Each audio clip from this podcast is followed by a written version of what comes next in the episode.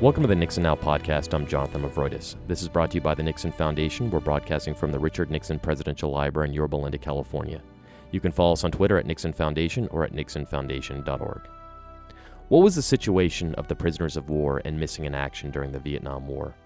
What was it like on the home front where many of the wives and families were left wondering where their husbands and fathers were and when they would return home? Here with us to talk about this is Heath Hardage Lee. She's author of the forthcoming book out next week called The League of Wives The Untold Story of the Women Who Took on the U.S. Government to Bring Their Husbands Home. Heath, welcome. Thank you. Thanks for having me. Just to uh, start off here, um, why ultimately did you decide to write this book?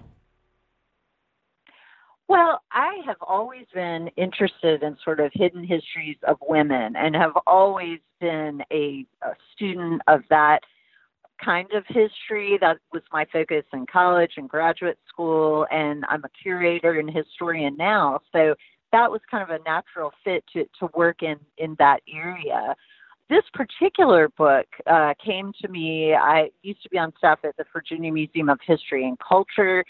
They had a bunch of wonderful papers brought into the archive, the papers of Phyllis Eason Galanti in Richmond, Virginia. She was a prisoner of war activist uh, she and her husband Paul were actually good friends of my family, so I had known them growing up.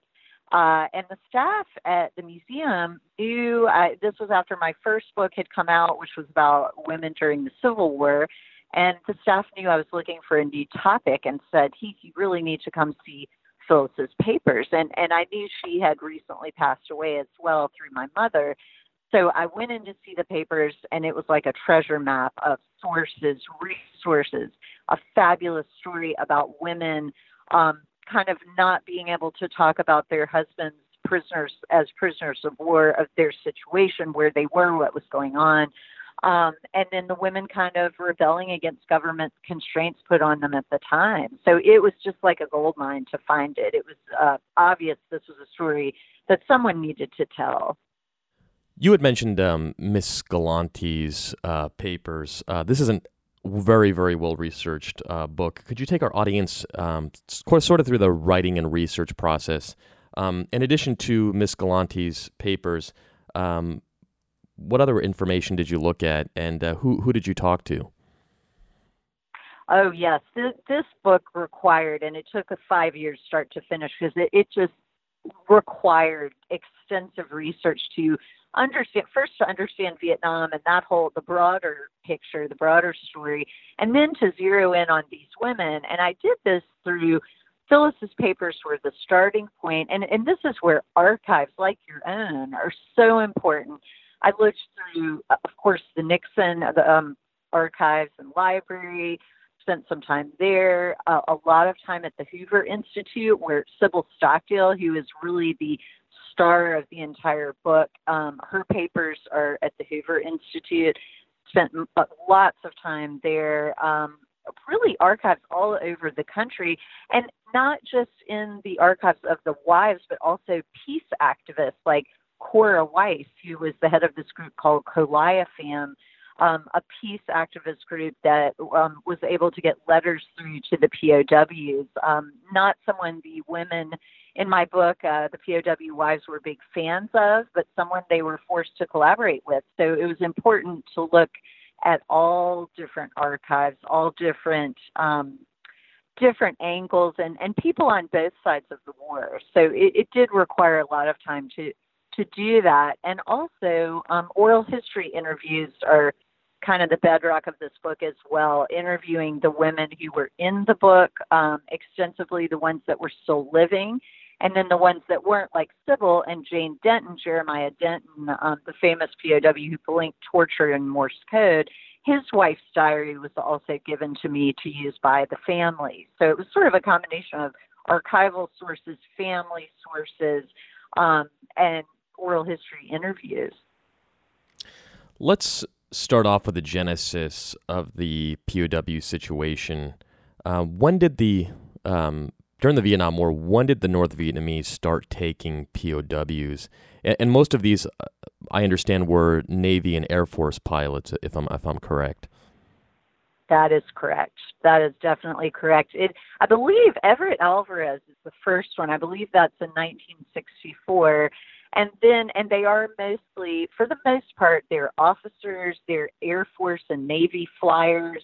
It's mostly, these are mostly sort of um, casualties from the air war, not the ground forces so much, although there are some Army, Marine um, POWs as well, but most of them are pilots that are shot down by the North Vietnamese. So this starts with Alvarez and it, it goes on and on for years where these guys are shot down and, and kept. Uh, most of the ones that I focus on in the book are kept in North Vietnam, though there are were POWs also kept in the South. So um, that's kind of how it starts. And again, mostly um, people who are shot down from the air that become prisoners of war. And what's initially what is the what is America's reaction on the domestic front? Um, I, I assume the first um, the first uh, Commander Alvarez and some of the first pilots were shot down during the Kennedy, I believe the Kennedy administration. Mm-hmm. What was the initial reaction of America and in particular the Kennedy the Kennedy White House? Well, at first, you know, this is kind of compared to other wars, there were so few prisoners of war. Um, so it was almost kind of ignored at first. And of course, the policy under Kennedy going forward for until President Nixon was to keep quiet about this. The wives were told not to say anything, not to talk about it, not to give any information to the press. The press was really the enemy um, in the view of the U.S. government, even under under Kennedy, um, to not give the press anything, no information on the men. This was partially for fear that it would derail negotiations with the North Vietnamese as things went along. But it, this was an issue because there weren't that many people eh, in relative terms that were prisoners of war or missing at this point. It, the government impulse was to kind of sweep this under the rug. Um, many people felt it was demoralizing for the U.S. public, and, and the less said, the better, essentially. But when 65, 66, and LBJ has an Operation Rolling Thunder where lots of bombing starts to go on from our side, and the casual, or not the casualties, but the um, pilots who are shot down become more and more frequent, along with the missing, the numbers of the missing. And then it's something that can't be hidden. So it starts to come out more and more as the numbers start to increase of, of the prisoners and missing on our side that are, are falling out of the sky. Was you had mentioned that they thought it might derail the negotiations, but was there an underlying fear that it would make the war more unpopular? Oh, I think so. I think basically, and I'm speaking mainly, most of the story is under LBJ. So that's the area that I really focus on is LBJ and then under Nixon as the story goes on. But uh, LBJ particularly was all about domestic politics, you know, the Great Society. He did not want to focus on this very unpopular war. He didn't want, he was kind of half in and half out. So he didn't want to talk about this, didn't want to deal with it. So this keep quiet policy, which had been in place under Kennedy, was something that LBJ chose to continue, I think, primarily for his own ends, so that people would focus more on his domestic policies and less so on his very unsuccessful um, foreign policy in Vietnam. Under this keep quiet policy, was there um, was the release of the POWs and the accounting for the um, MIA was that a condition of negotiations to end the war? You know, not President Nixon is the one who makes that finally makes that a condition, and this is one of the things the wives were lobbying so hard for was we need an accounting of the missing and we need an accounting of the prisoners. The North Vietnamese were refusing to give any accurate accounting of the prisoners or the missing. And under LBJ, this was just very fluid and very just not. Um, they they were not pinning it down. They were not insisting on having some kind of um, real accountability, mainly because I think they were just afraid of derailing the negotiations for the North Vietnamese. Also because the previous template of negotiating in, in previous wars. And Averell Harriman in the State Department, who was the POW ambassador under LBJ, kind of in charge of POW affairs, was using kind of an old template that we're going to do this quiet diplomacy. we, the government officials who know supposedly know what they're doing, we're going to deal with this ourselves. We don't want to get the public involved. We see no point in letting the public know what's going on. And Averell Harriman was even quoted as saying that that he saw no point in the public, American public, being told of the torture of POWs. What was the point? And the women in my book were much smarter than that, and they knew that was the point once they let people know about the torture that was going on, which are, the government under LBJ covered that torture up, this is when things start to change for the better. And President Nixon gives these women a platform to go public, essentially to go to the press and to work with the press to get the word out about what's going on with the men. And that changes everything for the better for these prisoners and for accounting for the missing. In, in a sense, it helped with negotiations, I'm sure. Yes, it helped tremendously because the North Vietnamese were so embarrassed. Um, it, it was very important to them to have a good face to the world sort of court of opinion. And so many things were coming out, even indications of torture before the Hanoi March um, is, is a good example when the POW, American POWs were marched through the streets of Hanoi and jeered at and you know really abused and battered. This all makes the north vietnamese look terrible. This is horribly embarrassing to them and um, they start backing off of things like a war crimes trial which they kept um, saying they would do with the pows because they were air pirates and we weren't really in a war and so we they were war criminals. But when the treatment the bad treatment comes out and the torture comes out the north vietnamese back off of that. So yes, it all um, t- going public and showing these horrible things that the communists were doing to our men really changed the whole game, changed the tide of the whole scenario. Tell us a little bit about the your title is the League of Wives. Um, tell us a little bit about who the League of Wives were uh, and why um, you had mentioned that the women were constrained under the um, under the Johnson administration. But this League of Wives mm-hmm. formed, and um, could you tell us a little bit about them and um, their their sort of formation? Sure, sure. Yes, and the League of Wives is really the first iteration of what would become the National League of Families and Prisoners of War and Missing in Southeast Asia, which comes later in 1970. But the League of Wives was actually the San Diego League of Wives, which was formed under Sybil Stockdale in Coronado, California, which is in the San Diego area. Sybil Stockdale was the wife of Jim Stockdale, the highest ranking naval POW, and the way that the military um, worked back then, and still I think to some extent works, is, is the wife reflects the um, rank of her husband, and particularly in the 60s that was the case. So Sybil was the default head of the wives in the San Diego area.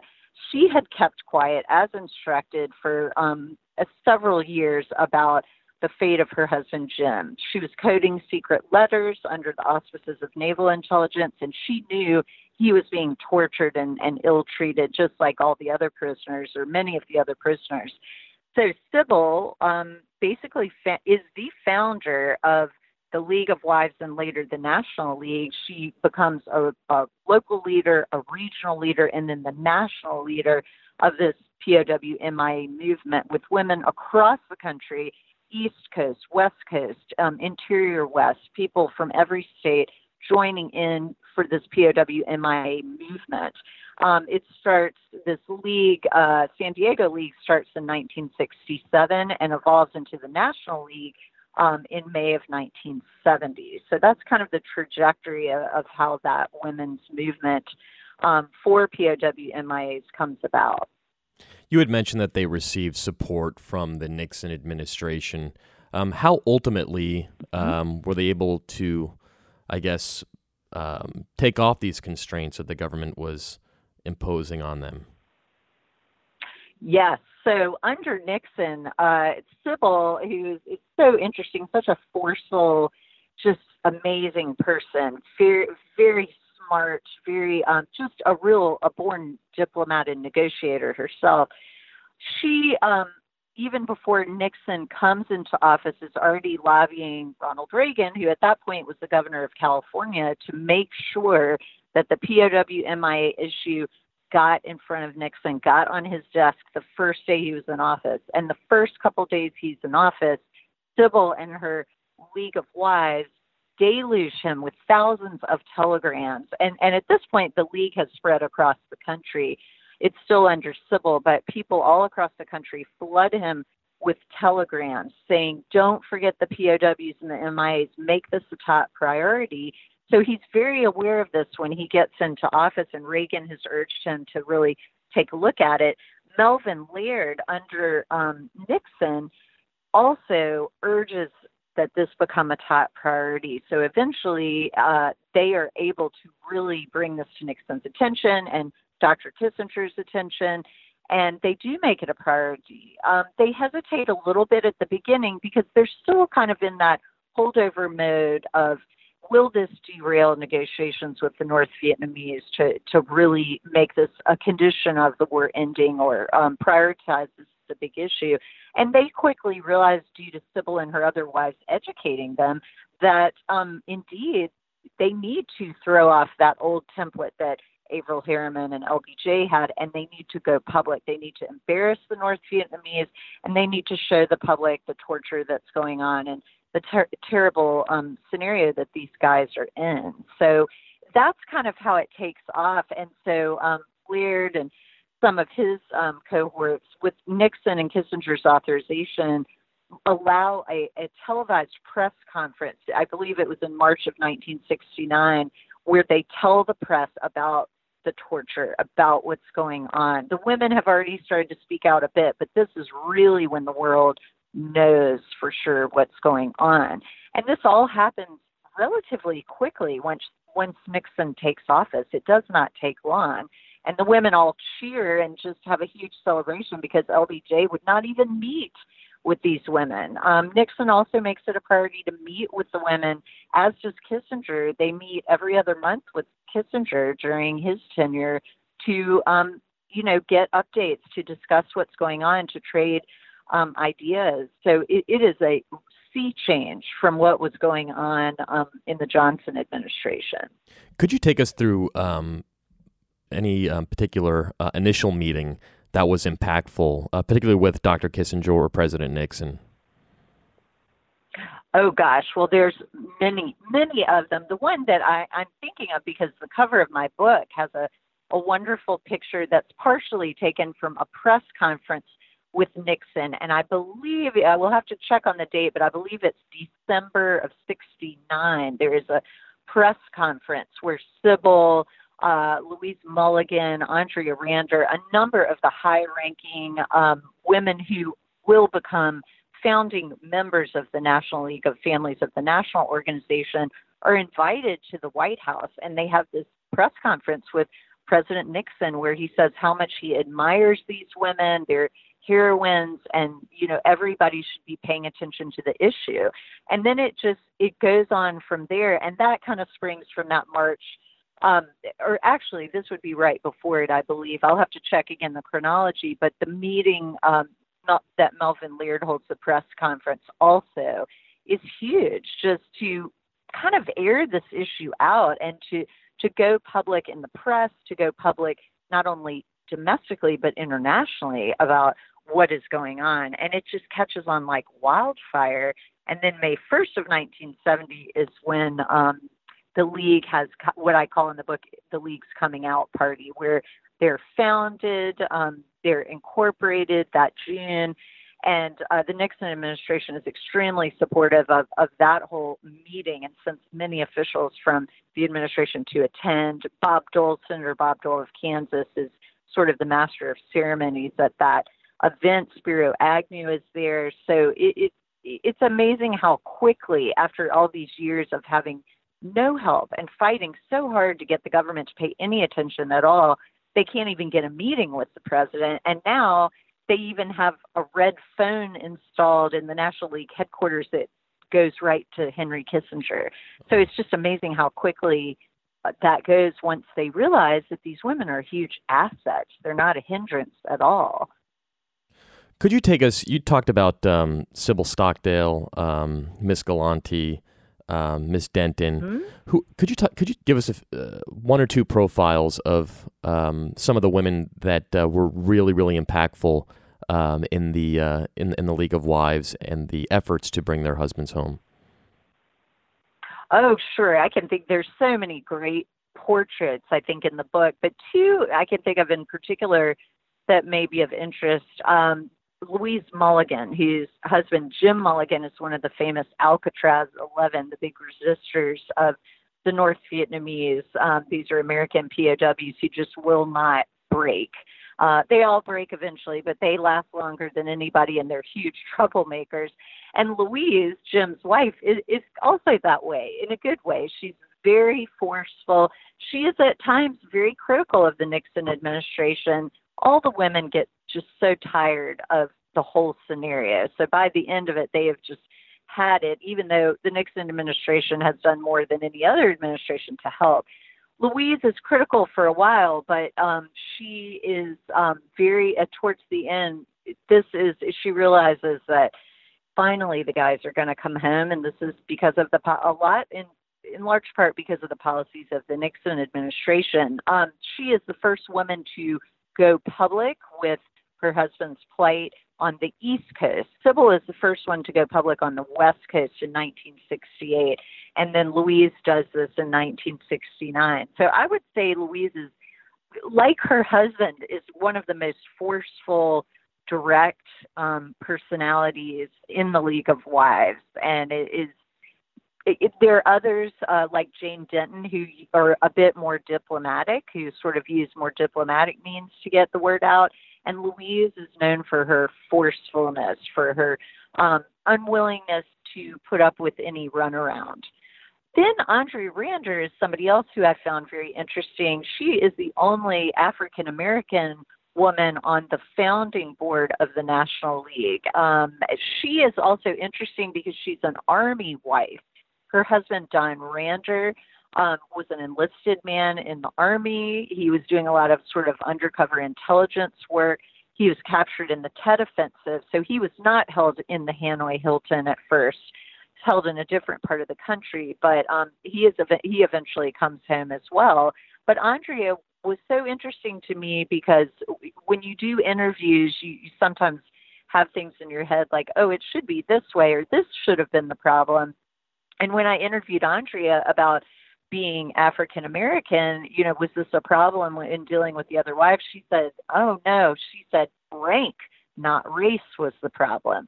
It was not her race that was the problem. And obviously, no one's gender was the problem in this situation. What the problem was at first was rank. There was a real military hierarchy among the women.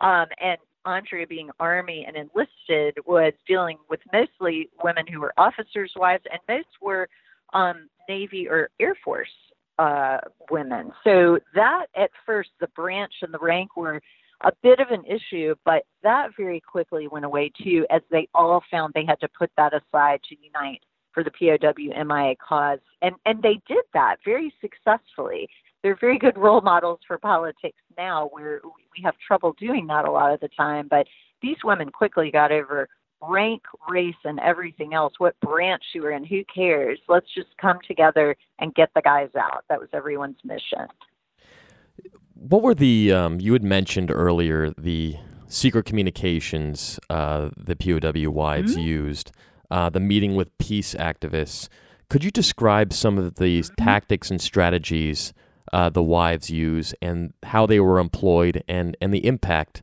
of their uh, of their of, of these tactics and strategies.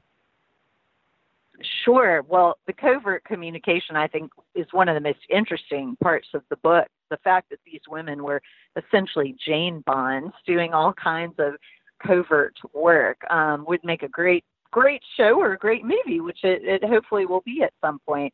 Um, they were coding secret letters. That was the first thing they were doing. Um, a lot of these women were tapped to do work. I mainly focused on the Navy wives who worked with a man named Bob Boroughs in naval intelligence, and he trained them, and particularly Sybil became very proficient at this in how to use uh, sort of use double speak in letters, meaning you know kind of giving mixed signals so that the person reading the letter would go, "Well, that doesn't make sense. I wonder what that means." Um, there's things like that. There was coding with letters and numbers, and and I take great pains not to go into at length the technical aspects of how this works because some some of this is still used today um, by the military, and a lot of the military community does not want to have very specific things on that. So I tried to just give you the broad outline of how some of that would work. Um, the POWs, for instance, would get a letter that had some of this coding or doublespeak in it, and they would figure out somehow to soak the letter in water, or in a lot of cases, it would they would have to soak it in urine because they were so mistreated, it didn't get enough um, water, clean water, so they would soak it sometimes in urine, and then they would see a secret message come up and instructions on how to write back between the lines of the original letter without their captors knowing what was going on. So that was very James Bond kind of stuff. Later, there were microdots that they would put in packages. When the Vietnamese briefly allowed care packages in, they would put those in things like toothpaste. Um, so there was a, a little of that gadgetry later going on. Um, then the peace activists were very interesting. Um, I mentioned them earlier. The wives were sort of forced to work with the peace activists, and and you have to remember these are conservative military wives peace peace activists and anti-war activists. They associate with communism rightly or wrongly. So that they are like the devil. And so these women are forced to as many of them said do a deal with the devil to get letters through because the North Vietnamese were not allowing, oh, under Nixon and even before, they began not allowing letters to come in through any kind of um, American government auspices. So the peace activists were the only ones that could get letters through from the POW wives to the POWs. So they basically had to make kind of a Faustian deal to to get any letters through to their husbands, and the government encouraged this. They said we got to use any means possible to communicate with these guys. So it's a very uneasy alliance. They did not like the peace activists, and and I contend in my book, just using a lot of the evidence, I, I think many of the peace activists were using these women for their own political ends, um, and not not such great people. They would give press conferences on television about, for instance, um, missing in action that the, the North Vietnamese had told the peace activists these people were dead or they were prisoners or not prisoners. It might or might not be true. The peace activists would give news conferences on TV, put that out there, not tell the government or the wives. So they would see this on television with no briefing, no warning. And it was so upsetting because you didn't know if that was true or not. Sometimes it was, sometimes it wasn't. So it was kind of like your husband was dying a thousand times or in different scenarios. It was very cruel. And um, the peace activists were doing this to further their own agenda. So uh, the book shows that their motives were not always very pure. Um, so, and there's a whole spectrum of peace and anti-war people that have different and different degrees of that going on. But I found that just fascinating um, about the uneasy alliance between the women and the peace activists. Could you take us? Could you illustrate for us the critical point in this story, uh, the point where the wives knew that their husbands would be coming home? Oh yes, well, and there's so much back and forth, and the book goes through that, uh, you know, at length. Where are they really coming? I think they are, and, and no one. And there's a lot of denial too. Like uh, there's so many times where they think maybe the, to use a famous Kissinger phrase, which I know he regrets now, the peace is at hand, a little prematurely um, phrase he uses. He thinks it is, and then it's not. The North Vietnamese were so difficult and stalled, and these negotiations went on in Paris just forever. So the women were used to being disappointed. So they had steeled themselves each time we thought peace was at hand. It really wasn't. So they didn't really believe it when finally the POWs are coming home. Indeed, they they are. Everything is done. They're coming home. So for a while they're in disbelief. Then they it finally sinks in that they are coming home, and there's a frenzy of. Um, I have some quotes in the book about like just mundane things like getting the house decorated or getting your hair done, getting ready, you know, fixing up everything you haven't fixed up after, you know, your husband's been gone for so long.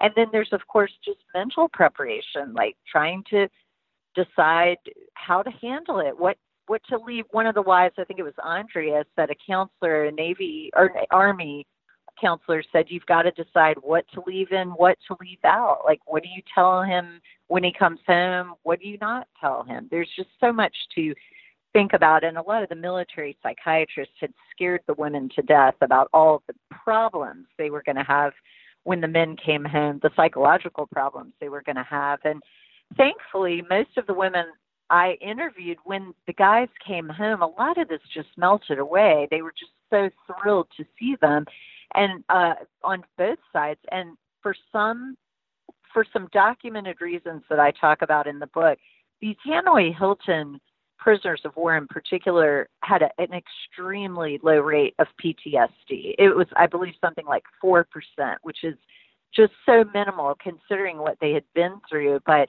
they had all been to SERE school, the Search of Asian school. They had been trained in how to handle uh, being a prisoner. Uh, they were college educated, highly trained military guys, and they really handled things way better than anybody thought they would. So that was very interesting when they came home.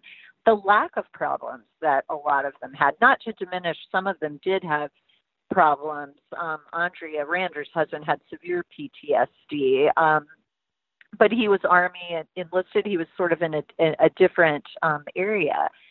So that that all was kind of was all going on and then when they finally came home they weren't quite sure what would what was going to walk off the plane what were they going to look like what was going to happen and one of the things i thought was so interesting about president nixon is he refused to be at um when when the guys came home he said no i'm not going to use this as an opportunity to grandstand i think they need to have that time with their families without me there which i i thought was so interesting and so um, not what we see these days. I, I thought that was admirable and really interesting.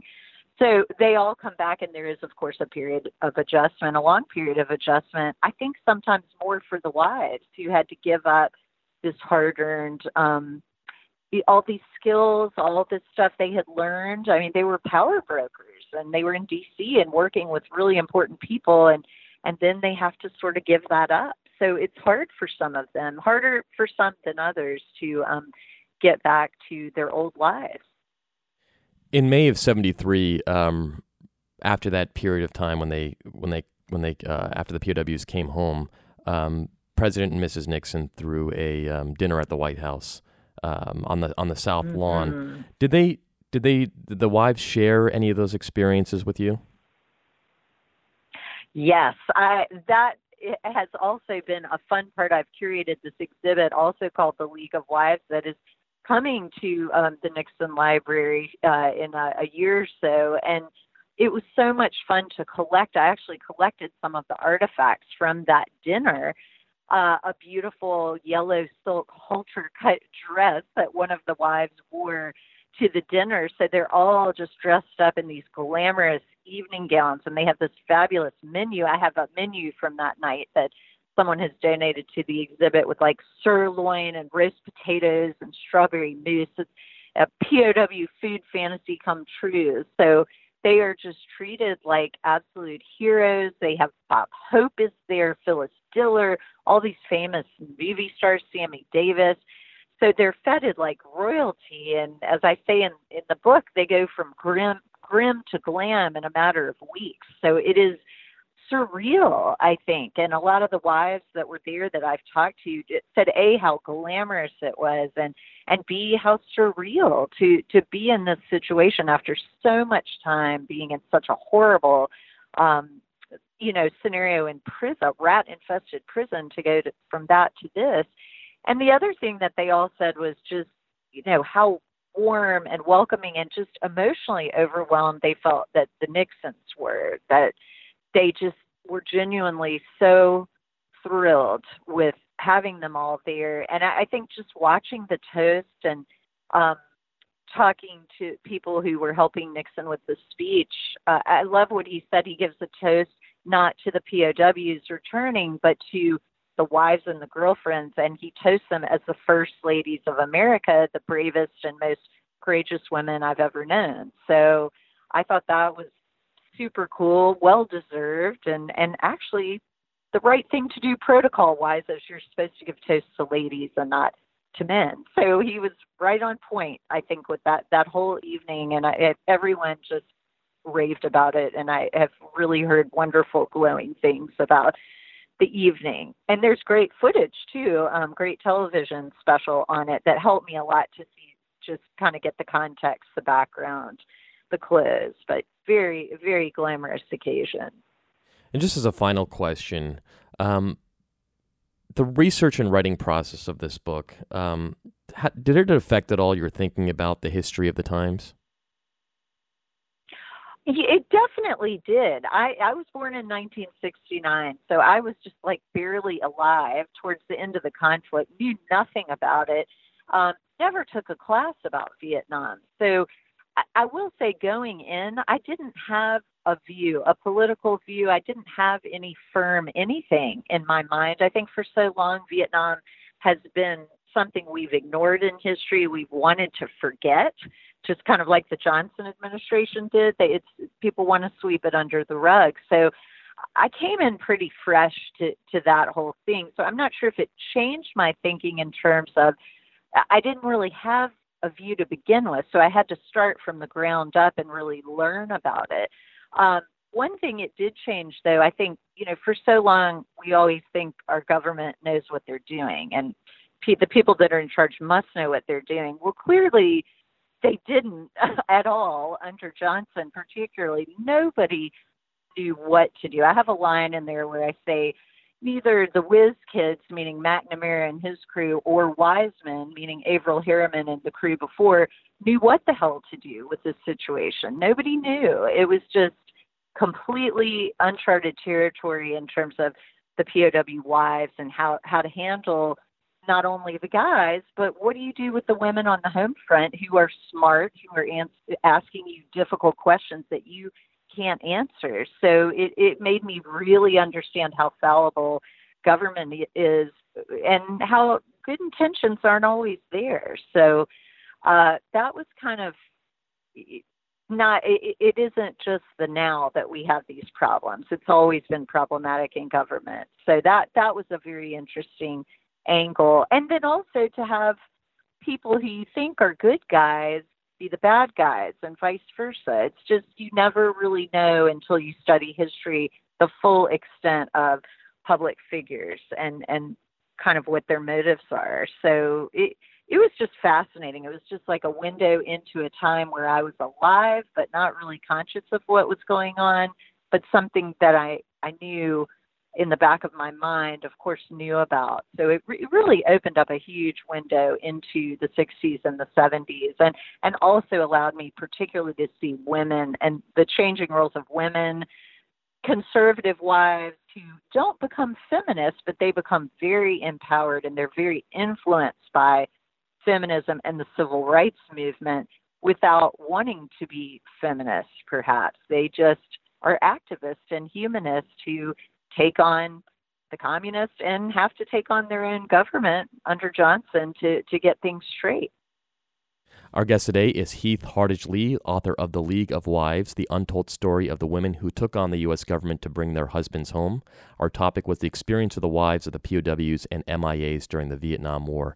Heath, thank you so much for joining us. Thank you so much, Jonathan. It's been a pleasure. Please check back for future podcasts at nixonfoundation.org or on your favorite podcast app. This is Jonathan Movroydis in your Linda.